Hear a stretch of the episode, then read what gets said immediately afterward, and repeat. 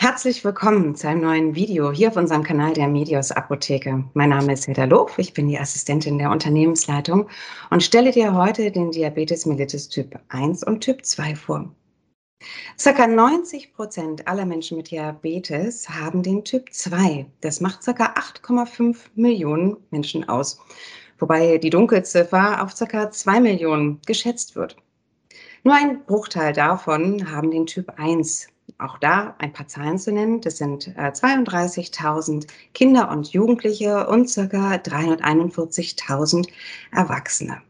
Und was genau jetzt diese beiden Typen ausmacht, was die Unterschiede sind, was die Symptome irgendwie sind, ähm, dazu habe ich mir irgendwie jemand ganz Tolles eingeladen, nämlich die Rebecca Seiler. Rebecca Seiler hat selber den Typ 1, das heißt, sie kann selber erzählen, wie es bei ihr irgendwie aus ist, irgendwie aussieht mit der Diabetes im Alltag. Selber ist sie aber auch Diabetesberaterin und kann daher irgendwie alle meine Fragen rund um diese beiden Typen ganz wunderbar beantworten. Hallihallo, liebe Becky, grüß dich. Ja, hallo, schön dass ich hier sein darf. Ja, und schön, dass ich dich irgendwie einfach fragen darf, irgendwie zu deinem Alltag mit Diabetes. Und ähm, habe gedacht, magst du dich ganz kurz mal vorstellen, irgendwie, was äh, du machst und ähm, wie so dein Alltag aussieht? Ich bin Rebecca, bin 34 Jahre alt, ähm, habe seit über 23 Jahren selbst einen Typ 1 Diabetes. Das heißt, ich habe das im Alter von 10 Jahren bekommen und habe selbst über 10 Jahre ähm, als Diabetesberaterin in der großen Uniklinik in Deutschland gearbeitet. Und ja, der Diabetes ist nicht die einzige Erkrankung, die ich habe. Ich habe ähm, viele weitere Autoimmunerkrankungen, darunter MS, Narkolepsie, mehrere Hauterkrankungen. Und ja, ich freue mich, dass ich heute hier sein kann. Ich freue mich irgendwie ganz besonders, dass ich dir einfach so ein paar Fragen irgendwie stellen darf. Ähm, das eine, was mir jetzt so ein bisschen auf der Seele brennt, ist, wie war denn das vor 23 Jahren? Wie hat sich das bei dir geäußert? Ähm, was hattest du für Symptome, dass du damit irgendwie dann, wahrscheinlich mit deinen Eltern, irgendwie dann zum Arzt gegangen bist? Und wie hat man es diagnostiziert? Also so das Erste, was mir einfällt, ist, dass ich unwahrscheinlichen Durst habe. Also ich kann mich erinnern, ähm, die Tage vor der Diagnose habe ich in einer Nacht sieben oder acht Flaschen Wasser getrunken. Das ist wirklich äh, oben rein und unten direkt auch natürlich logischerweise wieder rausgekommen. Ich muss dazu sagen, dass meine Eltern beide Gesundheits- und Krankenpfleger sind und eigentlich auch schon so ein bisschen was geahnt hatten und es vielleicht auch so ein bisschen verdrängt haben und es noch so ein paar Tage weiterlassen äh, haben laufen lassen. Ich ähm, kann mich erinnern, dass ich wirklich Wasser aus der Badewanne getrunken habe. So einen unwahrscheinlichen Durst hatte ich. Und ähm, ich kann mich noch an eine Situation erinnern, da habe ich den Müll rausgebracht und musste so doll auf Toilette, dass ich das tatsächlich nicht mehr halten konnte. Und ähm, da kam meine Mutter und sagte, okay, nee, wir fahren jetzt sofort zum Arzt, weil es natürlich nicht normal ist, dass man mit zehn Jahren da noch unbemerkt Urin verliert. Und ähm, Genau, ich habe natürlich auch sehr stark an Gewicht abgenommen, habe dann irgendwie ganz schnell nur noch 24, 25 Kilo gewogen. Und ich weiß, dass ich damals mit meiner Schwester immer so ein bisschen abnehmen wollte. Und ich weiß auch, wie ich zu ihr gegangen bin und gesagt habe, irgendwie nehme ich total ab, aber dabei will ich gar nicht mehr abnehmen. Das sind so die Erinnerungen, die ich noch habe. Ähm, ich muss dazu sagen, dass ich aber auch davor einen unwahrscheinlich starken Infekt hatte. Also das war wahrscheinlich eine Epstein-Barr-Virus-Infektion. Ich hatte auf jeden Fall drei Wochen sehr, sehr, sehr hohes Fieber und war, glaube ich, so krank wie noch nie. Und ähm, genau, ein paar Wochen danach ist der Diabetes Typ 1 zum Vorschein gekommen. Mhm. Sag mal ganz kurz, Epstein-Barr, ist es, äh, wenn ich es richtig weiß, das pfeifische Drüsenfieber? Genau, ja. Okay, das heißt, irgendwie dem, das ging dem sozusagen irgendwie bevor und man könnte daraus mhm. resultierend sagen, das könnte der, der Auslöser irgendwie sein. Genau. Also das äh, trifft, tritt auch gar nicht so wenig auf. Das ist natürlich, ähm, es können immer verschiedene Viren oder Erkrankungen. Es kann auch eine Pilzinfektion sein, die vorausgeht. Ähm, manchmal können das ja so unscheinbare Dinge sein, die dann trotzdem so ein bisschen zu dem Ausbruch eines Typ 1 Diabetes führen. Mhm. Sag mal ganz kurz, wie ist denn das irgendwie dann irgendwie mit dem Typ 2 irgendwie? Wie unterscheiden sich diese beiden Typen irgendwie dann? Ist der, die Ursache irgendwie dann die gleiche oder äh, gibt es da Unterschiede? Ja, also das ist eine interessante Frage, weil man da natürlich sehr weit ausholen kann. Im Grunde, wenn man das jetzt kurz beantworten äh, müsste, wäre der, ähm, der Entstehungsprozess oder die Ursache der Erkrankung eine komplett andere. Ein Typ 1 Diabetes ist meist autoimmunbedingt, das heißt, es ist eine Autoimmun, äh, Autoimmunerkrankung und geht immer mit chronisch erhöhten Glukosewerten einher. Also der Blutzucker ist chronisch erhöht. Und bei einem Typ 2 Diabetes ist es so, das ist natürlich auch eine chronische Stoffwechselstörung, da ist es aber nicht autoimmunbedingt. Da, das ist eigentlich ein ziemlich ja, eine multifaktorielle Geschichte. Das spielt zum einen die Genetik eine Rolle, aber auch das Beisein von schlechter Ernährung, von Bewegungsmangel, von ähm, Übergewicht. Das ist da so das Hauptaugenmerk. Und beim Typ 1 Diabetes ist es, wie ich eben schon gesagt habe, entweder autoimmunbedingt oder idiopathisch bedingt. Und der Großteil des Typ 1 Diabetes ist autoimmunbedingt. Das heißt, körpereigene Zellen ähm, zerstören die insulinproduzierenden Zellen der Bauchspeicheldrüse. Das sind die Inselzellen, die insulinproduzierenden Zellen. Das sind die Beta-Zellen bzw. die B-Zellen. Ähm, die irgendwann so doll attackiert werden vom, vom ähm, ja, Immunsystem, dass sie komplett die Produktion von Insulin ähm, ja, aufgeben und immer weiter auch ähm, verkümmern und nicht mehr vorhanden sind. Und beim Typ 2 Diabetes ist es so, da ist eher ähm, dass meist zu viel Insulin da ist. Also da sprechen wir eher von, von einer Störung an den Zielorten. Und da muss ich jetzt auch noch mal weiter ausgehen. Ähm, Insulin sorgt im Körper dafür, dass der Blutzuckerspiegel sinkt. Und Insulin, wie ich schon gesagt habe, wird in den ähm, Inselzellen der Bauchspeicheldrüse gebildet. Und das ist ein Peptidhormon, was dafür sorgt, dass unsere Zellen, Muskel, Fettzellen ähm, Energie bekommen. Das ist, man spricht auch immer so von ein bisschen Insulin ist der Schlüssel, der dafür sorgt, die ähm, Zelle aufzuschließen und das Insulin hinein zu befördern. Und beim Typ 1 Diabetes ist es so, dass irgendwann zu wenig Insulin produzierende Zellen da sind, weil sie zerstört sind, bis irgendwann gar keine Insulin produzierenden Zellen mehr da sind. Die ersten Symptome treten tatsächlich auf, wenn 80 Prozent der Zellen bereits untergegangen ist. Das heißt, die ersten Symptome werden erst sichtbar, wenn nur noch 20 Prozent Insulin produzierende Zellen verfügbar sind. Und beim Typ 2 Diabetes ist es so, dass ähm, der Zielort sich verändert hat. Man spricht dann von einer Insulinresistenz, nämlich wenn der Körper, hm, ich sag mal, sehr viel Zucker, sehr viel Kohlenhydrate bekommt. Da reden wir jetzt von einem ganz klassischen übergewichtigen Patienten mit Typ 2 Diabetes, der ja ein Überangebot an Zucker und Kohlenhydraten hat. Und der Zucker im Blut ist ja folglich hoch. Und es wird vermehrt Insulin produziert, weil, die, weil der Körper merkt, okay, der Blutzucker ist hoch, ähm, das Blut ist übersättigt, ich muss mehr Insulin produzieren. Und das kann der Körper nur bis zu einem gewissen Zeitpunkt, weil irgendwann ist quasi die Bauchspeicheldrüse träge und hat keine Lust mehr und es ist zu viel. Und wenn der Insulinspiegel dann gleichzeitig auch noch hoch ist, weil die Bauchspeicheldrüse reagiert hat auf, auf den hohen Blutzuckerspiegel, dann herrscht quasi ein hoher Blutzucker und ein hoher Insulinspiegel im, im Körper. Und die Zellen, die das oder die Rezeptoren, die das Insulin aufnehmen, verformen sich irgendwann. Die sind nicht mehr sensibel genug. Man spricht dann eben von dieser Insulinresistenz. Und irgendwann nach und nach geht, gehen diese insulinproduzierenden Zellen zurück, weil sie merken, ja, es bringt irgendwie gar nichts, der Blutzucker ist trotzdem hoch. Und dann macht sich eben dann Typ 2 Diabetes bemerkbar.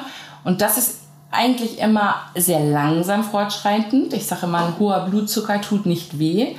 Wohingegen beim Typ 1 Diabetes das relativ schnell sichtbar wird. Ne? Also diese Symptome, die ich hatte mit krassen Ge Gewichtsverlust, äh, Unmengen an Durst, ähm, häufiger Harndrang, das kann man natürlich irgendwann gar nicht mehr ignorieren, weil es wirklich sehr, sehr schlimm irgendwann ist und auch kritisch natürlich wird, weil man irgendwann gar keine Insulinproduktion mehr hat. Und beim Typ 2 Diabetes ist es, kann es über Jahre so ein bisschen un, unentdeckt sein und ja. Und das ist der Grund wahrscheinlich, warum diese Dunkelziffer irgendwie auch relativ hoch ist. Ne? Also im Vergleich zu den Menschen, die wirklich diagnostiziert sind, eben zu denen, die wahrscheinlich irgendwie in diesem schleichenden Prozess noch sind. Genau. Also wir haben Gott sei Dank ähm, in Deutschland so ein bisschen den Trend, dass wir Prädiabetes, das ist die Vorstufe von Typ 2 Diabetes, so ein bisschen schneller erkennen. Das liegt natürlich daran, dass man eben um die große Präventions ähm, ja, Chance weiß in, in Deutschland. Je eher man einen Diabetes Typ 2 gerade entdeckt, desto besser kann man ihn behandeln und teilweise auch oder größtenteils sogar noch umkehren, dass es eben nicht zu einem Diabetes Typ 2 wird. Und ähm, ja, in jeder Blutuntersuchung macht man eine HbA1c-Wertabnahme, das ist der Langzeitblutzuckerwert. Ähm, man kann schon ein bisschen schneller jetzt darauf reagieren als vielleicht vor 15, 20 Jahren noch. Da, da war die Dunkelziffer um einiges noch höher. Aber es ist natürlich immer noch ein ganz wichtiger Punkt, gerade was die Diabetesprävention in Deutschland angeht. Mhm. Du hast eben gerade einen wichtigen Punkt angesprochen, da wollte ich ganz gerne irgendwie nochmal drauf eingehen. Und zwar hattest du gerade gesagt, ähm, diesen Diabetes Typ 2, der kann, wenn man ihn früh genug irgendwie erkennt, tatsächlich irgendwie auch reversibel irgendwie sein. Das heißt, man kann damit irgendwie dann irgendwie das Ganze auch umkehren, während, wenn ich das richtig verstanden habe, dieser Typ 1, wenn schon sozusagen 80 Prozent kaputt sind, dann hast du da wahrscheinlich irgendwie keine Chance mehr, sondern du musst dann mit diesem Typ 1 leben. Kannst du kurz was irgendwie zu erzählen zu den Chancen sozusagen, die man als Typ 2 äh, Diabetes äh, diagnostizierter Mensch irgendwie hat, was man da irgendwie machen kann? Also jetzt einfach zu sagen, ich verzichte jetzt auf Schokolade, wird vermutlich irgendwie nicht ausreichen, oder? Mhm. Genau. Also das ist komplett richtig gesagt. Ein Typ 1 Diabetes ist nicht umkehrbar. Also ein Typ 1 Diabetes ist nicht heilbar. Ähm, und man hat wenig Handhabe darüber, ja, wie der Ausbruch ist. Natürlich hat man da auch den Verlauf so ein bisschen, den man beeinflussen kann, wie gut die äh, Blutzuckereinstellung ist, das Diabeteshandling. Beim Typ 2 hingegen hat man wahnsinnige Chancen. Ich weiß noch so, am Anfang meiner Ausbildung äh, hat man immer gesagt, ja, ein Typ 2 Diabetes ist eigentlich auch ein Diabetes, der nicht weggeht. Heutzutage weiß man aber, dass es so viel Potenzial gibt, ähm, um den Diabetes komplett umzukehren und komplett diabetesfrei zu werden, sage ich mal. Und da ist so, ja, der, das größte Stichwort, was man hat, ist die Lifestyle-Intervention, sagt man, also die Anpassung ähm, von der Ernährung. Die sollte ja viel ähm, pflanzliches Protein haben, äh, komplexe Kohlenhydrate, das heißt viel Vollkorn, ähm, moderate Fettzugabe. Man muss immer gucken, ob man eher Low-Fat, Low-Carb-Wege geht. Wichtig ist, dass man das Körpergewicht normalisiert. Ganz wichtiger Punkt, gerade bei Insulinresistenz, ist auch, dass man ähm, das Bewegungsverhalten ändert, dass man Bewegung im Alltag bringt und dass man zusätzlich Ausdauertraining ähm, in den Alltag integriert und sowas wie ja, mh, Raucherentwöhnung, falls man raucht, ähm, allgemein gesunden Lebensstil. Der hat ganz, ganz, ganz viel Potenzial, den Diabetes umzukehren. Und meistens hat man wirklich gute Erfolge damit. Ich sage jetzt mal, ein übergewichtiger Patient, wenn der schon ähm, 5, 6, 7 Kilo abnimmt, verbessert sich die ganze Stoffwechsellage. Also gerade was die Insulinresistenz angeht, kann man durch 5 Kilo Körpergewichtsabnahme muss man sich vorstellen, ähm, der Körper braucht dann auch weniger Insulin, weil die Bauchspeicheldrüse gewohnt ist, einen etwas korpulenteren Körper zu versorgen. Und wenn man schon fünf Kilo abnimmt, reicht manchmal schon die Insulinproduktion, die eigene körpereigene ähm, Insulinproduktion schon aus. Und ähm, ja, man hat dann wirklich gute Chancen, dass sich alles wieder normalisiert. Und wie ist es irgendwie, kannst du denn irgendwie als ähm, Typ 2 Patient äh, auch Medikamente nehmen oder musst du einfach sagen, ich schaue auf meine Ernährung, ich schaue auf meine Bewegung, esse vielleicht ganz bestimmte äh, Nahrungsmittel eventuell nur ähm, oder kannst du eben auch durch Medikamente das Ganze sozusagen fördern und unterstützen, dass du das Ganze sozusagen umkehrst wieder in eine Normalität? Mhm. Also wie ich eben schon gesagt habe, da man so doll mit Ernährungs- und ähm, Lifestyle-Anpassung viel erreichen kann, probiert man natürlich das erstmal. Ne? Das ist so der Goldstandard in der Diabetes-Typ-2-Therapie, dass man sagt, ähm, Lebensstiländerung, Bewegung erhöhen etc. Wenn das nicht ausreicht, und das kommt natürlich auch immer mal wieder vor, sonst hätten wir nicht die hohe Zahl an ähm, ja, ähm, an vielen Therapien in der Diabetestherapie ähm, beginnt man mit oralen Antidiabetikern. Da ist das erste Medikament, an was ich denke, ähm, Metformin. Das ist eigentlich der Goldstandard. Das kennen wir seit mehreren Jahrzehnten, hat wenig Nebenwirkungen, hat einen guten Effekt. Ähm, es gibt natürlich aber auch noch ganz, ganz viele andere Therapiegruppen, die man einsetzen kann. Und ähm, dann gibt es welche, die ähm, die Insulinproduktion verbessern, indem sie die Resistenzen aufheben oder ja, die Muskel- und Fettzellen so ein bisschen besser anspringen lassen auf das körpereigene Insulin. Dann gibt es Medikamente, die ähm, die Insulinproduktion so ein bisschen peitschen und die Bauchspeicheldrüse dazu bringen, mehr Insulin auszuschütten. Davon ist man so ein bisschen weg. Das hat man früher immer sehr gerne gemacht. Geht natürlich aber auch mit einem hohen Unterzuckungsrisiko einher. Und gerade wenn wir so denken, wer, was sind die größten oder was ist die größte Patientengruppe beim Typ 2 Diabetes? Das sind ältere Patienten. Und da sind natürlich Unterzuckerungen, also wenn der ähm, Glukosewert ähm, ja, unter der Norm absinkt und es potenziell auch gefährlich werden kann, ist das natürlich eine Therapieform, die man nicht so gerne mehr einsetzt. Und dann gibt es aber auch verschiedene ja, ähm, Analoga zum Spritzen, die zum Beispiel auch die Darmhormone beeinflussen, die gleichzeitig beim Ab Abnehmen helfen äh, und die Insulinresistenz verbessern. Also man hat eigentlich ein sehr großes Spektrum an Medikamenten, die man nehmen kann. Und wenn mhm. das irgendwann nicht ausreicht, dann geht man auf die Insulintherapie.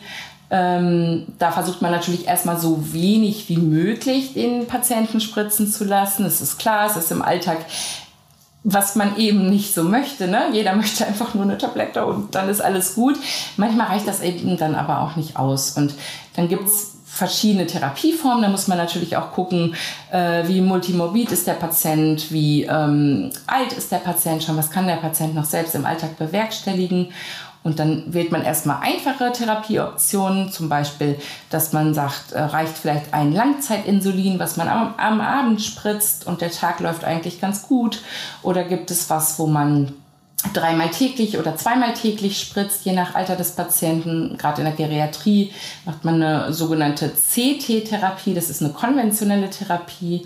Da hat man morgens und abends ein schnell wirkendes und ein langwirkendes Insulin oder die Möglichkeit für etwas flexiblere Senioren oder auch, ich sag mal, man kann ja auch ähm, mit 40, 50 einen Typ 2 Diabetes kriegen, ist klar, dass man da einfach so ein bisschen unabhängiger ist beim Essen und dann sagt man, man spritzt vor der Mahlzeit.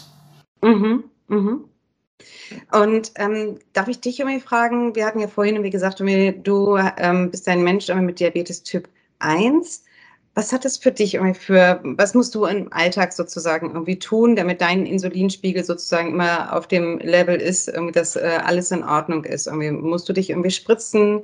Wenn ja, irgendwie wie häufig oder wie kannst du, wie lebst du irgendwie mit dem Diabetes Typ 1?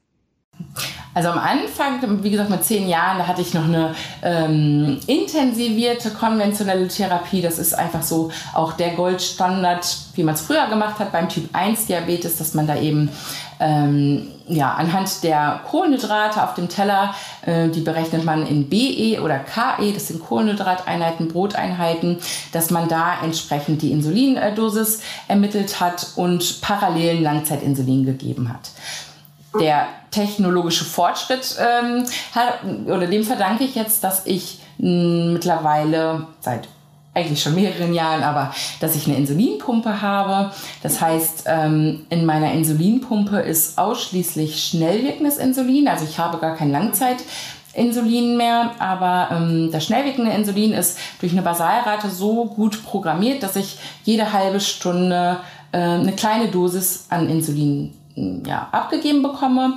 Und für die Mahlzeiten oder für das Korrekturinsulin, das heißt, wenn mein Blutzucker zu hoch ist, gebe ich über, ja, über die Pumpe nochmal extra Insulin ab, was ich dann auch ermittle und ausrechne. Mhm. Und parallel habe ich ein CGM, das ist ein kontinuierliches Glukosemesssystem. Das ja, lässt mich meinen Blutzucker rund um die Uhr eigentlich mh, mm, verfolgen und mhm. interpretieren. Ähm, und das ist zum Vergleich, sage ich mal, von früher noch, wenn ich so von vor 20 Jahren oder so denke, da hatte ich immer nur den Blutzuckerwert. Das heißt, da habe ich fünf bis sieben Mal am Tag meinen Blutzucker gemessen und hatte aber ziemlich viele Stunden am Tag, wo ich gar nicht wusste, was ist jetzt gerade mit meinem Blutzucker. Mhm. Gerade wenn der Wert nach dem Essen steigt der Blutzucker ja an, dann ist der Wert gar nicht mehr so gut interpretierbar, weil er einfach sehr das Glukoselevel ändert sich sehr schnell. Das heißt, wenn man irgendwelche Entscheidungen am Tag treffen musste, konnte man das musste man ein bisschen abwarten. Und jetzt ist es so, ich habe durch das CGM erstmal permanent den Blutzuckerspiegel im, im Blick. Das habe ich auch auf meinem Handy, was ganz praktisch ist. Wir haben ja heutzutage eh alle immer das Handy mit dabei und gucken ständig drauf.